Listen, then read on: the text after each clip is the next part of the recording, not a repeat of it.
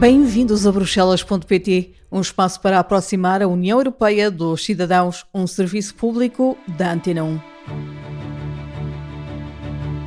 No espaço de hoje falamos do processo de decisão e da legitimidade das instituições europeias. As leis que chegam da União Europeia são negociadas e aprovadas num processo bem definido. A União Europeia tem leis que se chamam, na maior parte das vezes, diretivas e, e regulamentos. Essas leis são todas elas os projetos apresentados pela Comissão Europeia e, na grande maioria, uh, o Conselho da União Europeia. O Conselho da União Europeia é o quê? É a, é instituição da União Europeia que reúne os 27 Estados-membros e o Parlamento de, e o Parlamento Europeu recebem essa proposta. É, pois, uma decisão conjunta depois da proposta da Comissão. Os documentos são trabalhados primeiro por conselheiros e embaixadores dos 27 Estados-membros. E quando o acordo não se consegue chegar uh, a esse nível, vai ao nível dos ministros. E o Conselho reúne em várias formações, uh, são 10 formações, com uh, ministros de diversas áreas. A formação com os ministros da Agricultura, formação dos ministros do Ambiente, formação de negócios estrangeiros e, e, e outras.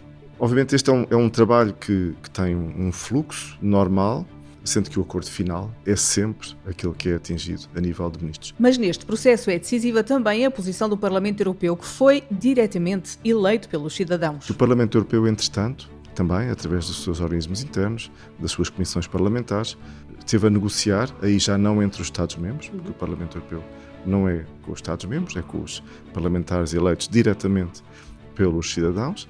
O Parlamento Europeu também chega a uma posição sobre essa mesma diretiva, sobre esse mesmo regulamento.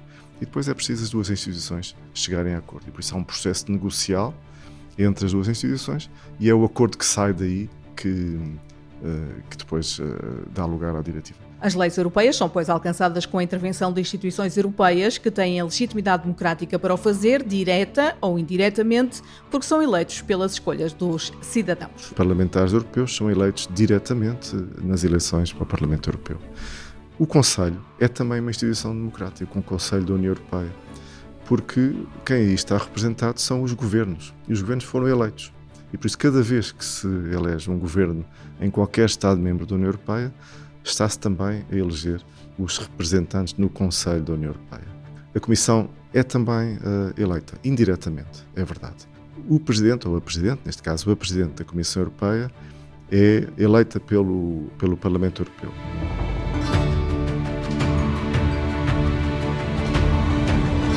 O nosso convidado de hoje é o embaixador Pedro Lurti, representante permanente de Portugal junto da União Europeia. A União Europeia tem leis que se chamam, na maior parte das vezes, diretivas e, e regulamentos. Essas leis são todas elas os projetos apresentados pela Comissão Europeia e, na grande maioria, o Conselho da União Europeia. O Conselho da União Europeia é o quê? É a, é a instituição da União Europeia que reúne os 27 Estados-membros e o Parlamento, de, e o Parlamento Europeu recebem essa proposta. Proposta que vem da Comissão. Proposta que vem da Comissão. Essa proposta que vem da Comissão começa a ser negociada dentro de cada uma das duas instituições. Para Portugal, isto pode não parecer muito intuitivo, porque nós temos no nosso uh, processo legislativo apenas uma Câmara Parlamentar, que é a nossa Assembleia da República. Por isso, neste, na prática, o Conselho e o Parlamento Europeu podem funcionar como duas câmaras, ou funcionam como duas câmaras, Cada uma chega a acordo, por isso, no nosso caso, aqui a REPER representa primordialmente os interesses portugueses no Conselho, representamos o Estado português, porque é o Estado português que tem, é o governo português que tem assento no Conselho. Há uma primeira negociação que é feita a esse nível técnico e de peritos, e uh, há, há sempre algumas matérias que são mais difíceis de acordar. Essas matérias vão para o nível superior. E o nível superior qual é? É o dos embaixadores. E o nível dos embaixadores uh, tenta uh, chegar a acordo sobre aquelas matérias que não foi possível chegar a um acordo a um nível inferior.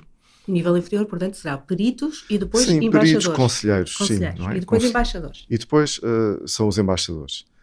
E uh, quando o acordo não se consegue chegar uh, a esse nível, vai ao nível dos ministros. E o Conselho reúne em várias formações, são 10 formações, com ministros de diversas áreas. Formação com os ministros da Agricultura, formação dos ministros do Ambiente, formação de negócios estrangeiros e, e, e outras. Obviamente, este é um, é um trabalho que, que tem um fluxo normal, sendo que o acordo final é sempre aquele que é atingido a nível de ministros. Mesmo quando uh, os conselheiros, os peritos ou os embaixadores chegam uh, a acordo, eu diria que o acordo é sempre provisório, porque ele tem que ser validado com os ministros. E isto depois leva-nos à segunda, à segunda etapa, é que o Parlamento Europeu, entretanto, esteve a negociar, aí já não entre os Estados-membros, porque uhum. o Parlamento Europeu não é com os Estados-membros, é com os parlamentares eleitos diretamente pelos cidadãos. O Parlamento Europeu também chega a uma posição sobre essa mesma diretiva, sobre esse mesmo regulamento. E depois é preciso as duas instituições chegarem a acordo. E por isso há um processo negocial entre as duas instituições e é o acordo que sai daí que depois uh, dá lugar à diretiva. Comissão Europeia, Parlamento Europeu e Conselho da União Europeia são as três instituições que participam sempre num processo legislativo. Enfim, nós estamos aqui a ultrapassar um pouco, eh, se calhar, eh, a forma mais estruturada, porque há uma outra instituição que não participa do processo legislativo, que já existia uh, informalmente, mas que foi criada pelo Tratado de Lisboa, e o Tratado de Lisboa uh, é a última revisão que foi feita aos tratados da União Europeia, que foi precisamente terminada em Lisboa e assinada em Lisboa em 2007, que é o Conselho Europeu. Os nomes são parecidos. Conselho da União Europeia, por um lado, onde estão os 27 Estados-membros, e depois Conselho Europeu. E quais são as diferenças entre o Conselho da União Europeia e o Conselho Europeu? No Conselho Europeu, de certo modo, também estão os 27 Estados-membros, mas antes de mais, os membros do Conselho Europeu são os chefes de governo são os chefes de Estado e de governo uh, dos 27 Estados-membros. É, é, de facto uma instituição onde não é o Estado-membro que está representado, mas sim a própria pessoa do chefe de, de governo. No caso português é o, é o primeiro-ministro português, no caso francês é o presidente francês, no caso alemão é o chanceler uh, alemão. Essa instituição tem uma importância crucial uh, do ponto de vista político, mas não participa uh, diretamente no processo legislativo. É uma instituição que dá orientações, marca o rumo da União Europeia. Uh, essas orientações uh, são dadas através de conclusões. Cada vez que o Conselho Europeu reúne, ele acorda um texto de conclusões, que na prática são orientações para a União Europeia, para as suas instituições, e pode tomar uh, certas uh, decisões. Porquê é que tem tido um papel hoje em dia muito visível? Bom, por um lado, porque de facto é, digamos, reúne o nível político ao seu mais alto nível, através dos primeiros ministros. E por outro lado, porque é, tem sido tipicamente a instituição que resolve as grandes crises da União Europeia. Isto foi verdade, é verdade agora com o que está a passar uh, com a guerra na Ucrânia. Uh, muitas das decisões difíceis acabam por ir ao Conselho Europeu, apesar de, por vezes, a competência até é do Conselho da União Europeia, mas elas acabam por passar pelo Conselho Europeu para que tenham a chancela, o aval dos primeiros ministros, e já agora o Conselho Europeu uh, decide sempre por unanimidade, uh, ou, enfim, quase sempre por unanimidade, com algumas exceções. Foi no caso do Covid.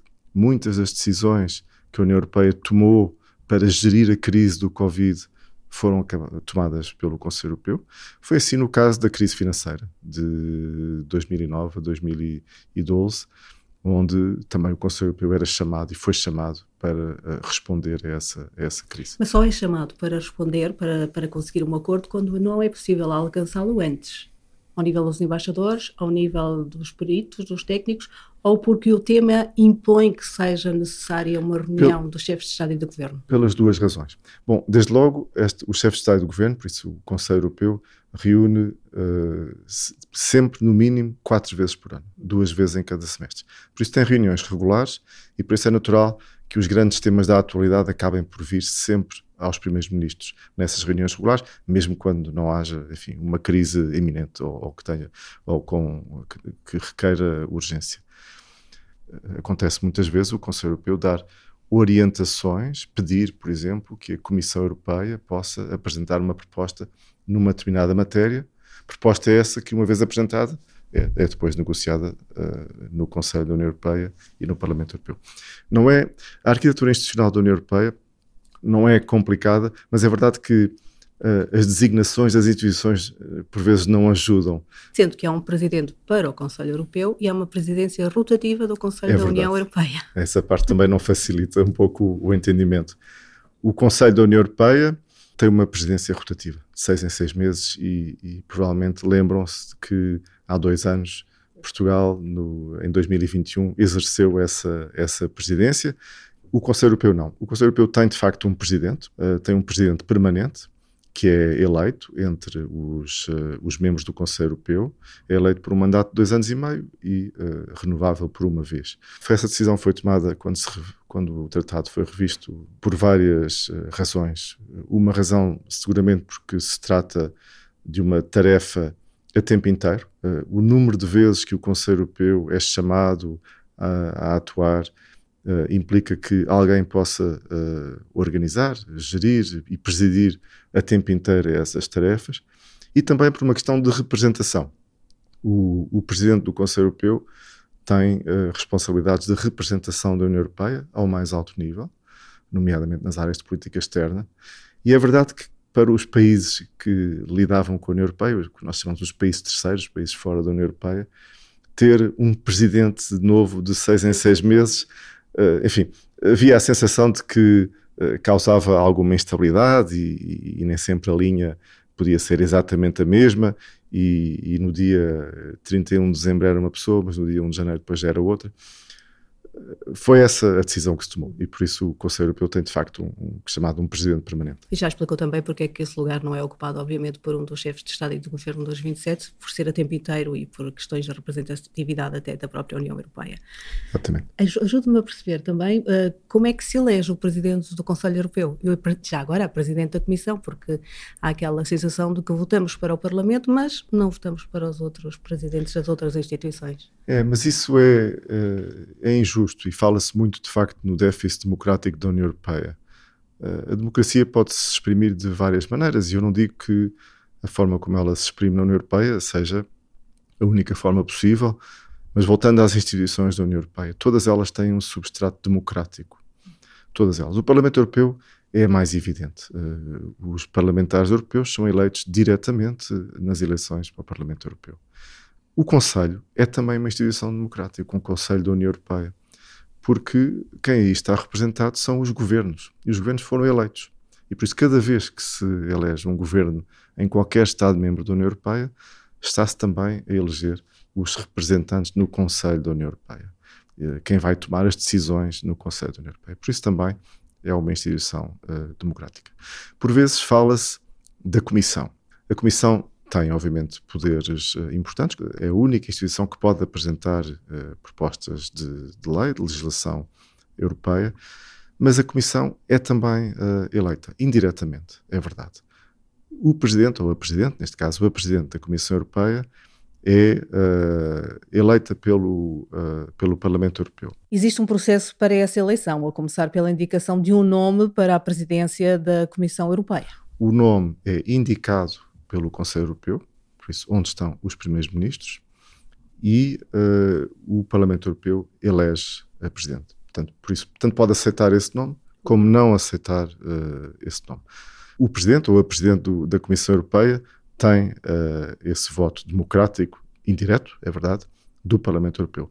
O resto da Comissão também passa por um voto democrático do Parlamento Europeu.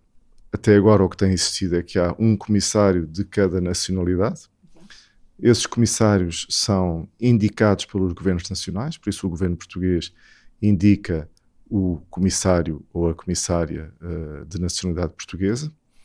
Uh, esse, esse nome tem que ser aceito primeiro pela Presidente da Comissão Europeia e depois é apresentado ao Parlamento Europeu, que uh, faz audições no Parlamento Europeu de forma muito detalhada, por isso o Parlamento tem um, um, papel de controle muito apertado. E pode rejeitar, inclusive, como aconteceu nesta, nesta formação da Comissão. E depois, finalmente, todo o chamado Colégio de Comissários, o Colégio de Comissários é o conjunto dos comissários, é posto a voto no Parlamento Europeu e tem que ser também aprovado. Por isso, mais uma vez, é verdade, não são eleitos diretamente, mas, têm, mas são eleitos indiretamente pelo, pelo Parlamento Europeu.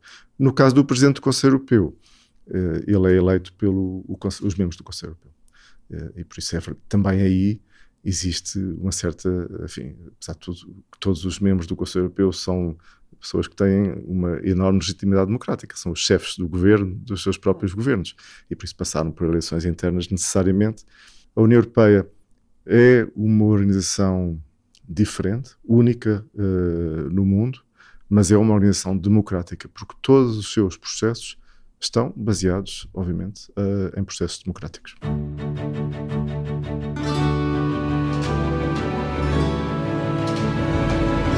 No programa de hoje, ficamos a saber que as leis europeias são discutidas e aprovadas num processo que envolve o Conselho da União Europeia, ou seja, os ministros do governo de cada Estado-membro e o Parlamento Europeu. As duas partes têm que chegar a um acordo para dar luz verde à proposta de lei que surge sempre da Comissão Europeia. Os chefes de Estado e de Governo, reunidos em Conselho Europeu, não têm intervenção direta neste processo, mas podem aprovar, por unanimidade, orientações para as propostas de lei que vão depois chegar da Comissão Europeia. A legitimidade está assegurada porque os eurodeputados e os governos de cada país são eleitos diretamente pelos cidadãos e a presidente da Comissão Europeia é eleita pelo Parlamento Europeu, que resulta das escolhas feitas nas eleições europeias. Na semana da Assembleia Geral das Nações Unidas, o presidente do Conselho Europeu discursou em nome da União Europeia e referiu que a Ucrânia está a ser cenário de um crime e que esse crime está a ser cometido por quem estava também sentado na mesma sala. Referindo-se à Rússia, Charles Michel reforçou que a União Europeia apoia firmemente a Ucrânia o presidente do Conselho Europeu dirigiu-se em especial à China para pedir uma união de forças para persuadir a Rússia a pôr fim a uma guerra que descreveu como criminosa e que está a prejudicar milhões de pessoas. Entrou em vigor a Lei Europeia dos Semicondutores, que estabelece um conjunto abrangente de medidas para garantir a segurança do aprovisionamento, a resiliência e a liderança tecnológica da União Europeia em tecnologias e aplicações de semicondutores. A iniciativa Semicondutores para a Europa visa promover a transferência de conhecimentos dos laboratórios para as fábricas, promovendo a exploração industrial de tecnologias inovadoras por empresas europeias. A iniciativa será apoiada por 3,3 mil milhões de euros em fundos da União Europeia, que devem ser complementados por fundos dos Estados-membros. A Presidente da Comissão Europeia assinou, em nome da União, o Tratado para o Alto Mar, fundamental para proteger o oceano, combater a degradação ambiental, as alterações climáticas e a perda de biodiversidade. A assinatura do acordo é um marco significativo no caminho para cumprir o compromisso global de proteger pelo menos 30% do oceano até 2030. Atualmente, apenas cerca de 1% do alto mar está protegido. Uma vez em vigor, o tratado vai permitir uma melhor governação dos oceanos e criar áreas marinhas protegidas em grande escala no alto mar. A Comissão lançou a terceira oportunidade para as empresas europeias registarem as necessidades de compras de gás através do mecanismo que permite a compra conjunta no mercado internacional. Para este terceiro ciclo, as empresas europeias têm até 27 de setembro para responder ao apelo à agregação de procura de gás. O pedido coletivo será então objeto de um concurso no mercado global nos dias 3 e 4 de outubro, para que os fornecedores internacionais possam apresentar as ofertas de fornecimento aos clientes europeus. A Comissão dos Orçamentos do Parlamento Europeu aprovou por larga maioria o relatório sobre uma proposta para uma revisão intercalar do orçamento plurianual da União Europeia de 2021 a 2027. O relatório, que tem a eurodeputada Margarida Marques como correlatora, pede um reforço de 10 mil milhões de euros no orçamento da União Europeia relativamente à proposta de revisão apresentada pela Comissão, que era de 100 mil milhões. Os deputados apoiam o financiamento proposto para a Ucrânia, mas querem um reforço de verbas para a autonomia estratégica da União Europeia, para o Pacto para as Migrações, para o reforço do instrumento de política de vizinhança e para a resposta a crises e catástrofes naturais. Bruxelas disponibilizou 140 milhões de euros para apoiar o povo afegão, em especial mulheres e raparigas, nas necessidades básicas de educação, saúde, agricultura e emancipação económica das mulheres no Afeganistão. A decisão de desbloquear fundos, congelados desde dezembro de 2022, em resposta à decisão dos talibãs de proibir as mulheres a trabalhar em ONGs, surge depois de seis meses de avaliação do princípio para as mulheres e por mulheres Este princípio garante que as raparigas e mulheres afegãs estão envolvidas em todos os aspectos da cadeia de prestação de auxílio. A comissária dos Assuntos Internos, Ilva Johansson, participou numa primeira reunião da Rede da União Europeia contra a Corrupção. A rede foi lançada no âmbito das propostas anticorrupção da Comissão e reúne autoridades nacionais, profissionais, sociedade civil, organizações internacionais, agências da União Europeia e a Comissão. O objetivo é promover a colaboração, identificar tendências e desenvolver boas práticas para a luta contra a corrupção. Recorde-se que a Comissão intensificou a sua ação de apoio às políticas e à legislação anticorrupção, propondo novas propostas, com especial destaque para a prevenção. O Conselho deu o aval à proposta da Comissão para conceder 454,8 milhões de euros em ajuda de resposta a catástrofes à Roménia, à Itália e à Turquia. A assistência será concedida através do Orçamento da União Europeia para 2023. O Fundo de Solidariedade foi concebido para prestar assistência financeira em caso de catástrofes de grandes proporções num Estado-membro ou num país que mantenha negociações de adesão com a União Europeia. O Conselho deu a luz verde final a uma nova lei da União Europeia que vai impulsionar o intercâmbio de informações digitais em casos de terrorismo entre as autoridades nacionais e a Eurojust.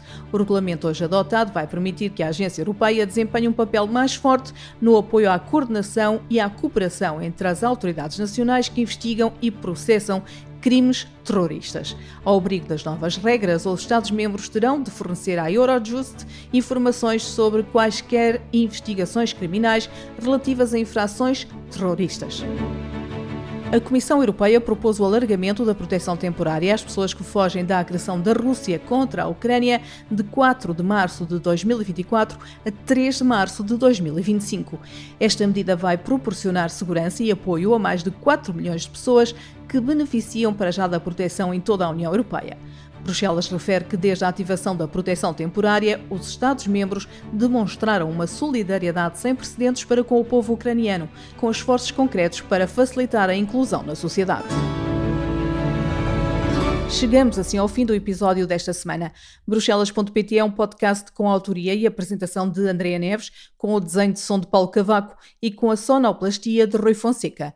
Temos encontro marcado na próxima semana para continuar a aproximar a União Europeia dos cidadãos.